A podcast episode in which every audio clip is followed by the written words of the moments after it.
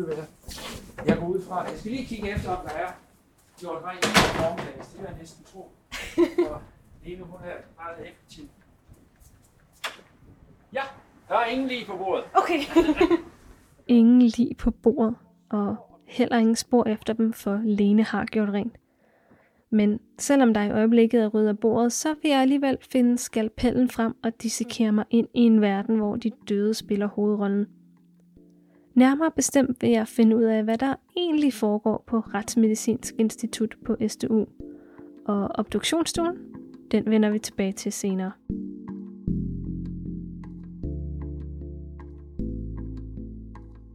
Du lytter til Ny Viden, SDU's podcast om forskning og videnskab.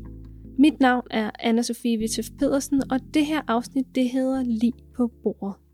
Vi har vel i gennemsnit 10 drab i vores område om året. Så det vil sige, det er knap en gang om måneden, måske mindre, at vi bliver kaldt ud. Men det er på et hvert tidspunkt af døgnet, og det er i hele området. Og jeg har været næsten i Lohals på Langland til findstedsundersøgelse. Jeg har været i Tønder til findstedsundersøgelse. Og naturligvis alle andre steder midt imellem. Og det er uanset, øh, hvornår det er på øh, dagen, og det kan være på helligdage, og det kan være i snestorm, og så der skal være en. Manden, du kan høre her, er Peter Jultis Knudsen. Han er retsmediciner, og det betyder, at han blandt andet obducerer mistænkelige lig. Hvis man kun er stødt på retsmediciner i krimiserierne i fjernsynet, så kan man godt tro, det er sådan nogen, der kun render rundt og skærer i døde mennesker og opklarer mor. Det kan vi lige så godt formande til jorden med det samme. Nej, naturligvis er det ikke det. Fordi, altså, du kan se, hvis vi har i gennemsnit et drab om året, et, et drab om måneden her i Odense, altså, som ligger under i vores område, så er der jo ikke ret mange af dem, der er ret mystiske. For i langt de fleste tilfælde er drab jo noget, der sker enten blandt venner, det vil sige uvenner, eller i familien. Så der er ikke ret mange af de der øh, meget øh, opreklamerede ting, som man ser øh, i diverse fjern, øh, fjernsynsserier. Og, og, og det tror jeg, de fleste kan forstå, at vi går jo ikke og, og har drab øh, i de bedre kredse sådan konstant her i Odense. Peter holder til på Retsmedicinsk Institut i Odense. En stor sort bygning på JB Vindsløvsvej lige over for Odense Universitetshospital. Så i den her afdeling, der er det bare kontor. Ja, det er kun kontor, ja. ja. Da jeg er forbi en onsdag i starten af marts, bliver jeg budt velkommen af en flok store sorte fugle. Jeg tror ikke, de ved, hvad der foregår bag murene, men deres skrappen er som taget ud af en Hitchcock-film. Det er så vores store obduktionsstue. Ja. Og øh, den er vi rigtig glade for. Du kan se masser af plads. Ja. Og det er fint, når politiet er her, fordi så skal de bruge meget, polititeknikerne skal de jo bruge masser af plads, når de skal tage billeder og prøve og sådan noget. Bemærk, to etager. Ja. Så ildelugt, det stiger jo op. Så derfor er, der, er det et vældig lækkert sted at stå. Peter har lovet mig en rundvisning på instituttet, og vi starter på obduktionsstuen. Det var den, du hørte om tidligere, hvor der altså ingen lige var på bordet den dag. Så afdøde ligger der, ja. og foretager vi den udvendige undersøgelse. Så er der en af vores, ret, en af vores teknikere, som så lukker op herfra hertil, tager organerne ud, sådan en stor blok, ja. bærer den herhen, og det her det er så dissektionsbordet, okay. og så står vi her, og så foretager vi undersøgelsen af de, de, øh, de enkelte organer. På obduktionsstuen er væggene beklædt med hvide fliser, der er afløb i gulvet og højt til loftet. I hjørnet står et skelet, og på den ene væg hænger en stor skærm, hvor man kan se scanninger af de afdøde. Ja, sådan, og så går man ind, og så kigger man på for eksempel ham, jeg obduceret i dag, og der kan man så se, øh, det er sådan et oversigtsrøntgenbillede, der kan man faktisk godt se noget af sygdommen. I midten af rummet er der to lange obduktionsborer med riller i bordpladen, så kropsvæsker og blod kan løbe fra. Borerne er i rustfrit stål, ligesom alt andet i lokalet. Og så kan de i øvrigt hæves og sænkes, for selv en retsmediciner skal have en ordentlig arbejdsstilling. Og hvad er alle de her altså knive og saks? Det er knive til, at når man skal skære i for i lever eller lunger, så skal man kunne lægge et langt snit. Ikke bare sådan stå med sådan en lille kniv som den her, der sidder så et kniv, knivsblad på der. Mm. Og så er der sakser af forskellige størrelser, alt efter hvilken man skal bruge. Den der, den dækker 80 procent af arbejdet. og den der dækker resten. I virkeligheden kan, man klare, kan jeg klare mig med de her to sakse og en lang kniv. Det ser meget dramatisk ud, altså. sådan en hammer og sådan noget, men det er man jo altså nødt til at få ud. Den her, det er når man skal åbne fortil, så bruger vi den til at klippe ribbenene over. For enden af obduktionsbordene er en vask, hvor organerne flyttes over, så de kan undersøges. Her ligger rengjorte knive og sakse i forskellige størrelser, metalkander og skalpeller, noget der ligner suppeøser og en enkelt hammer. Hvor brutal er man? Man er ikke brutal, men man er nødt til, hvis man skal klippe ribben over, så er man nødt til at bruge de kræfter, der er nødvendige. Ja. Hvor lang tid tager en obduktion? En hurtig obduktion, da vi begynder dagen før med at lave CT-scanning af afdøde. Alle afdøde på de retsmedicinske institutter i Danmark, der skal obduceres, bliver CT-scannet. Men så, når vi så kommer om morgenen kl. 8, hvis det er en, en obduktion, hvor der ikke er nogen problemer, altså måske sammenvoksninger i buhulen, som gør det så lang tid at få organerne ud, eller hvis det er en drabsobduktion, og politiet er med, så vil man så er færdig kl. 10. Okay. Men uh, vi kan, den, ældste, den længste, jeg har haft, tog 11 timer. Men det var fordi, det var mange stiksår. Og de skal fotograferes, beskrives, måles, retningen, og det skal vi jo alle sammen. Okay. Så det kommer helt an på, hvad det er for noget. Ja. Så fra 2 til 11 timer, det er sådan ekstremerne.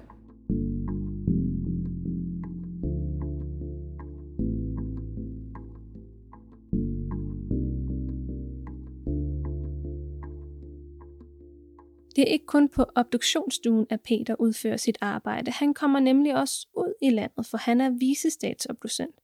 Og hvis man spørger ham, hvad det betyder, så får man det her svar. Det vil sige, at jeg er stedfortræder for statsobducenten. Ja. Og så vil du gerne vide, hvad en statsobducent er. Ja, tak. Danmark er inddelt i tre dele, ligesom Gallien var i sin tid. Ikke? Det husker du fra latinundervisningen. Og de tre dele, det er de tre statsobducenturer. De var tidligere inddelt sådan af Fyn og det gamle Sønderjyllands amt. Det var det det var et statsobducentur. Hvad der lå nord for Kongeåen, det var Aarhus. Hvad der lå øst for Storebælt, det var København. Med omlægningen af politikredse, så betød det, at statsopducenturet her, som bor i Odense, det er statsopducenturet for Fyn og Syd- og Sønderjyllands politikredse. Det betyder, at vi mistede Christiansfeldt, men vi fik Esbjerg. Øh, hvad der ligger nord for politikredsene nord derfor, de hører under Aarhus statsopducentur. Hvert institut har en statsopducent, som er udpeget til det, og som samtidig er professor i retsmedicin. Men da den pågældende ikke kan være 24 timer på arbejde hele året, så har øh, hun eller han, der øh, vi er meget tæt på ligelig kønsfordeling der, så det er jo godt nok, øh, en eller flere visestatsobducenter. I Aarhus og Odense en visestatsobducent. I København har de to visestatsobducenter. Og det er fordi, der til enhver tid skal være i hvert statsobducent en stats- eller visestatsobducent, som med kort varsel kan tage ud til findestedsundersøgelser, eller i hvert fald være backup, hvis nogle af de af speciallægerne bliver sendt ud til findestedsundersøgelser. Der skal altid være en som, som har ansvaret. Så det er meget nemt. Hvem har ansvaret i statsobducenturet for akutte tilfælde i den her uge? Der er det mig. I næste uge, der er det professoren. Og sådan bytter vi. Findestedsundersøgelserne vender vi tilbage til lige om lidt. Vi er nemlig ikke helt færdige på obduktionsstuen, for Peter er nu nået til at fortælle om, hvad der sker, når de er færdige med at obducere. Så sagde du, I, uh, I lægger organer så tilbage? Alle organerne bliver lagt tilbage i afdøde, ja. som derefter bliver syet pænt sammen. Og de snit, vi lægger, dem lægger vi sådan, så man ikke, når man får livskjorten på, så er det snit, der er lavet, at de ikke kan ses. Okay. Sådan så problem ved hovedet, hvis man ikke har meget hår, men nu har vi jo coronahår alle sammen. Så selv de, der plejer at være, de jo, enten har de jo ingen hår for tiden, eller også så har de langt. Men så må man jo lægge snittet, eller lægge hovedet på en pude i kisten, sådan så man ikke ser, fordi der bliver lagt sådan et snit, fordi vi skal jo altid undersøge hjernen også. Det er jo tit der, dødsårsagen er. Men Peter fortæller mig, at det faktisk sjældent er ham, der syr line sammen. Det er nemlig et job for retsteknikerne. Først gør jeg mig færdig, så fortsætter teknikerne med at sy den pågældende sammen, og øh, når de så har gjort den pænt, så kører de lige ned i øh, kølerummet, og så kommer Lene, og så gør hun det hele rent, og så kommer det til at se ud som nu. Efter rundvisningen på obduktionsstuen, så stiller Peter mig pludselig det her spørgsmål. Vil du sige kølerummet også? Jo, hvis jeg må. Hvis du også vil med en tur i kølerummet, så bliv hængende lidt endnu, for først så skal vi lige høre mere om de der findestedsundersøgelser, som stats- og visestatsobducenterne kan blive kaldt ud til. Det foregår på den måde, at øh, politiet står over for et mistænkeligt dødsfald. Det kan være mere end mistænkeligt, det kan være et oplagt drab.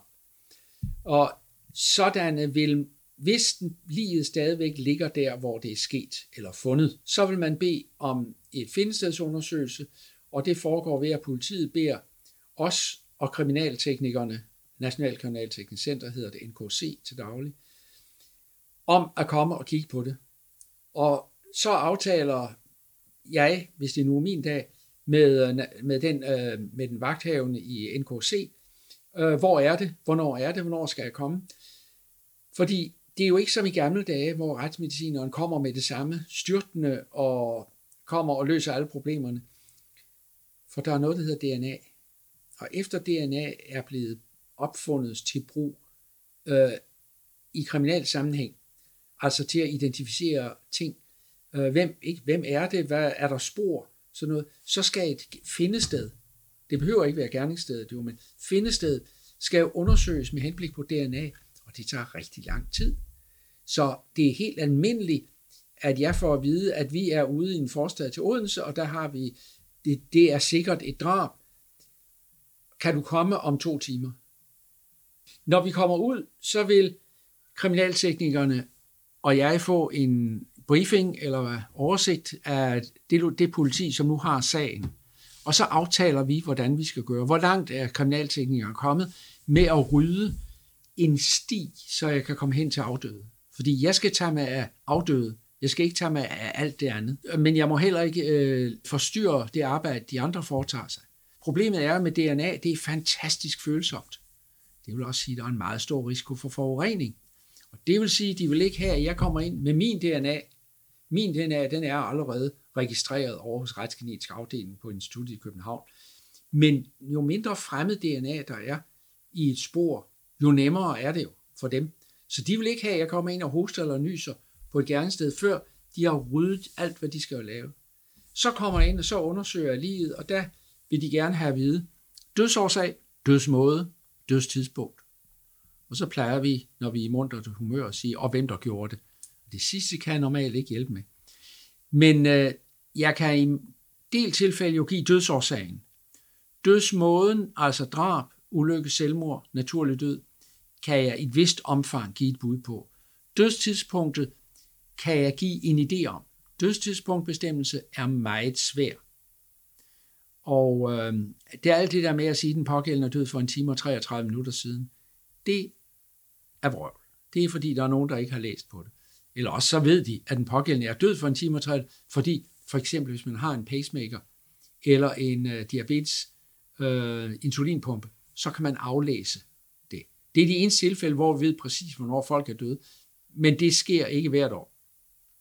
Så jeg skal på basis af dødstegnene, altså dødstivhed, ligepletter og temperaturmåling, give en idé om, hvornår den pågældende død. Og det kan jeg godt, og, og det gør jeg også, og normalt så rammer jeg rigtigt, fordi jeg giver en usikkerhed på to timer til hver side.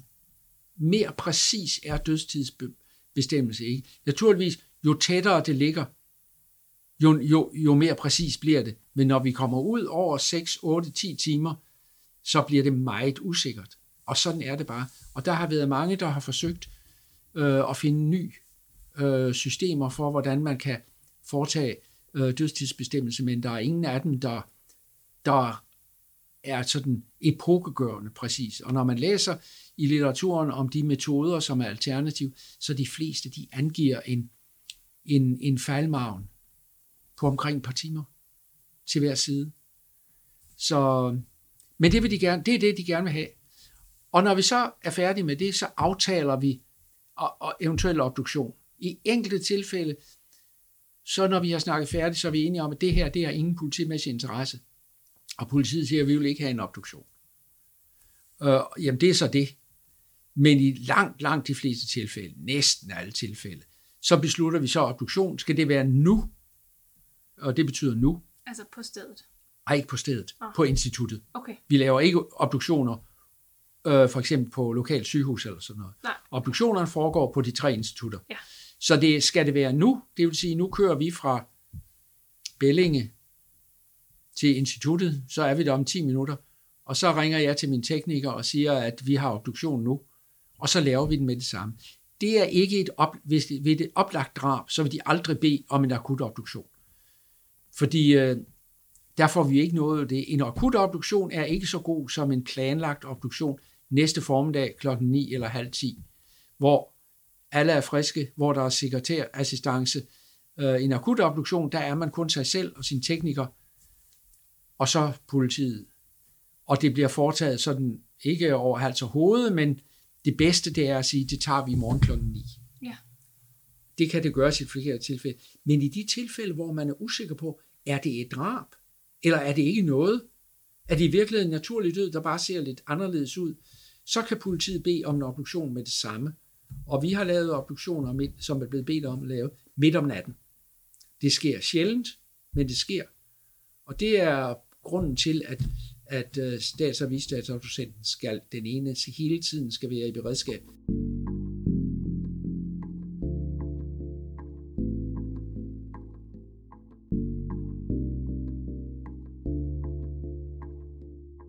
Lige før, der lovede jeg dig, at du fik lov at komme med i kølerummet, og mens du har hørt om findestedsundersøgelserne, så er Peter og jeg nået ned i kælderen under Retsmedicinsk Institut. Det er sådan helt labyrint hernede, hva'?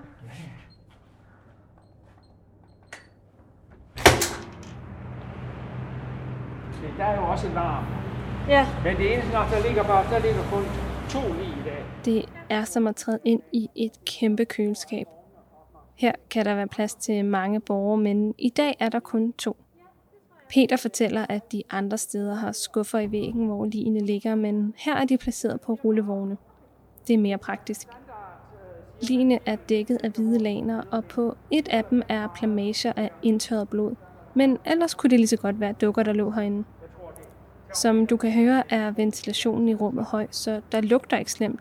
Og det er da også derfor, at temperaturen er nede på 4 grader. I den temperatur, hvis det, hvis det ligger der, så kan det holde sig, så kan det holde sig rigtig længe, før det begynder at gå i forrådnelse. Hvor længe, cirka? Altså efter 4-5 dage, så er det stadigvæk ikke noget problem. Altså hvis folk dør torsdag eller fredag, så bliver de, kommer de jo først til ligesyn om mandagen, hvis det ikke er drab naturligvis. Og så bliver de først obduceret om tirsdagen. Og det er ikke noget problem. Men det hænder, at også retsmediciner er uheldige. Det må man vende sig til, øh, fordi det er en del, del af jobbet, at det en gang imellem lugter slemt. Så, så sådan er, er virkeligheden. Ja. Øh, i, al, til al, I almindelige obduktioner lugter ikke slemt, hvis de bliver kørt på køl hurtigt efter de er døde, så er lugt ikke noget problem overhovedet. Men naturligvis, hvis de bliver fundet efter 14 dage i en varm lejlighed, så lugter det ikke godt. Og, øh, og, det, øh, og vi synes heller ikke, det, det er spor rart, men vi bliver nødt til at lave det. Så må vi klæde os om og tage bad og vaske hår og sådan noget bagefter. Det, det er en del af arbejdet, og det sker ikke så tit. Retsmedicinsk Institut er stedet, hvor det glæder døden at hjælpe livet. Sådan står der i hvert fald på deres hjemmeside. Men hvordan forholder man sig til at arbejde med døden hver dag? Dødsfald, det er en del af vores arbejde. Og, øh, og, og det har vi så et professionelt forhold til. Ja. Øh, når vi går ud af døren, så er vi ligesom alle andre mennesker. Jeg, mit eksempel plejer at sige, at herinde, der hører de mest forfærdelige ting, og dem må jeg tage professionelt, men når jeg ser de sidste fem minutter af Casablanca, så, så tuder jeg som en stukket gris. Ikke? så det er heller så, ikke, altså du har ikke problemer med at sove om natten? Eller? Nej, nej, nej, nej, nej, nej. Ik- ikke for det. Nej. nej. nej.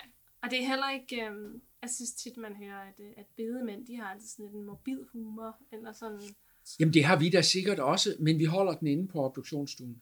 Det er ikke kun døde mennesker, der kommer en tur forbi Peters kontor. Selvom vi indtil nu kun har hørt om obduktioner af lig, så sker der faktisk flere undersøgelser af levende end af døde på Retsmedicinsk Institut. Hvad er det for nogle undersøgelser? Det er øh, personer, der har været udsat for der har været udsat for vold eller voldtægt, overgreb, børn for eksempel. eller de sigtede gerningsmænd. Okay. Fordi begge parter skal jo undersøges. Mm. En gang imellem, så viser det sig, at det er falsk anmeldelse. Det er sjældent, men det sker. Og så er det jo pludselig omvendt. Fordi der er det pludselig offeret, som var gerningsmanden. Ja. Og gerningsmanden, som var offeret, for ganske vist var en anden forbrydelse. Men derfor så er det ekstremt vigtigt, at vi holder os 100% neutrale, objektive i det, vi finder. Det, vi skal gøre, det er, at vi skal dokumentere objektive fund. Og det er ikke os, der afgør, hvem der er offer eller gerningsmænd. Vi laver en beskrivelse af, hvad vi har fundet. Øh, vi beskriver, hvis politiet spørger, kan det være sket på den og den måde, så giver vi en vurdering af, om det kan. Men det, kan, men det er jo ikke nødvendigvis, det har været sådan. Og den bliver så givet til politiet, og det er politiet, der forestår efterforskning. Altså hvad man ser i kulørte serier og sådan noget om retsmedicinere, som laver efterforskning, det er en sikker måde til at få afsluttet sin ansættelse på Dansk Retsmedicinsk Institut. Det her med neutralitet er særlig vigtigt, når man har med justitsvæsenet at gøre, og derfor er der også udformet en lang vejledning til, hvordan man laver obduktioner, så de altid bliver foretaget på samme måde. Peter viser mig vejledningen, da vi kommer tilbage på hans kontor efter rundvisningen, men inden da har jeg lige et sidste spørgsmål. Kan I altid slå en dødsårsag fast? Nej, nej. No. Altså hvis man øh, har tilstrækkeligt mange, så vil der altid være nogen. Øh, fordi, som jeg siger til studenterne, jeg er god, jeg er ikke Gud. og der er altså nogen, hvor vi må indrømme, vi ved det ikke. Nej. Der skal helst, må helst ikke være for mange. Nu kan du lige se. Her. Og det er en gammel sag. Det er en gammel sag fra 95, men den er inde på retsinformation. Ja. Cirkulære om foretagelser osv. osv. Og der står så detaljer. Prøv at se. Det er jo ikke bare, at man skriver, at man undersøger på gode organer. Ved et snit opad, udad, under og bag nøgleben overskæres blodkarren til armene. Hvis der, der ikke er tidligere er kommet nævneværdige blodmængder frem, vil der på dette tidspunkt i reglen ses rigeligt blod, som straks skal opsamles og sikres i lufttæt beholder med henblik på eventuel retskemisk undersøgelse. Mellemgulvet skæres fri på begge sider helt ude ved kropsvæggen, samtidig løsnes begge nyrer helt ind. Du kan se, det er meget detaljeret. Og sådan fortsætter det ellers på de næste 15 sider. Min tur på Retsmedicinsk Institut i Odense er til gengæld ved at være slut. I dag var der ingen lig på bordet, men hvem ved, hvordan det hele ser ud i morgen? En ting er i hvert fald sikker. Retsmediciner Peter Juhl Thies Knudsen er langt fra færdig med sit fag. Det, det som jeg virkelig synes er, er en af attraktionerne ved retsmedicin, det er dets uforudsigelighed. Fordi så keder man sig ikke. Og det må være forfærdeligt at have et job, hvor man keder sig.